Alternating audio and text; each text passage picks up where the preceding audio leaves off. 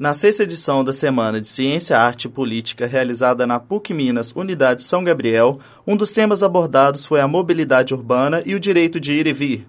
A palestra, marcada para as 19 horas, teve início adiado para as 20 horas e 30 minutos devido ao caos que se instalou nas principais vias de acesso à universidade. O conferencista Fernando Gonçalves destaca que a solução mais viável para um sistema de mobilidade urbana mais eficaz é a ampliação do sistema metroviário. As pessoas só vão utilizar o transporte coletivo quando ela ficar, primeiro, consciente da necessidade disso. Se não der certo pela consciência, ela vai ter que ver isso pelo sentimento, ou seja, ela vai ter que gerar uma situação tão caótica que ela vai dizer: é impossível andar né, de carro, não consigo andar, então agora eu vou para o transporte coletivo. Então, esse momento já chegou. Né?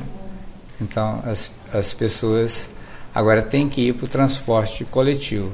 O transporte coletivo, o governo tem que decidir efetivamente a investir no transporte coletivo de massa. Não adianta transporte coletivo para poucas pessoas. Tem que ser um transporte coletivo de massa. Ou seja, a solução é metrô. Não adianta esse negócio de BRT, isso tudo é para satisfazer a indústria automobilística e a indústria da construção pesada sem apresentar uma solução efetiva.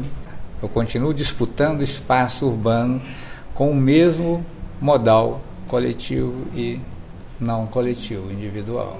O professor Fernando Gonçalves ressaltou ainda que o direito de ir e vir não se limita apenas aos congestionamentos, mas também à qualidade do transporte público. A palestra, assistida em sua maioria por alunos do curso de Direito, foi uma das últimas da SCAP 2014.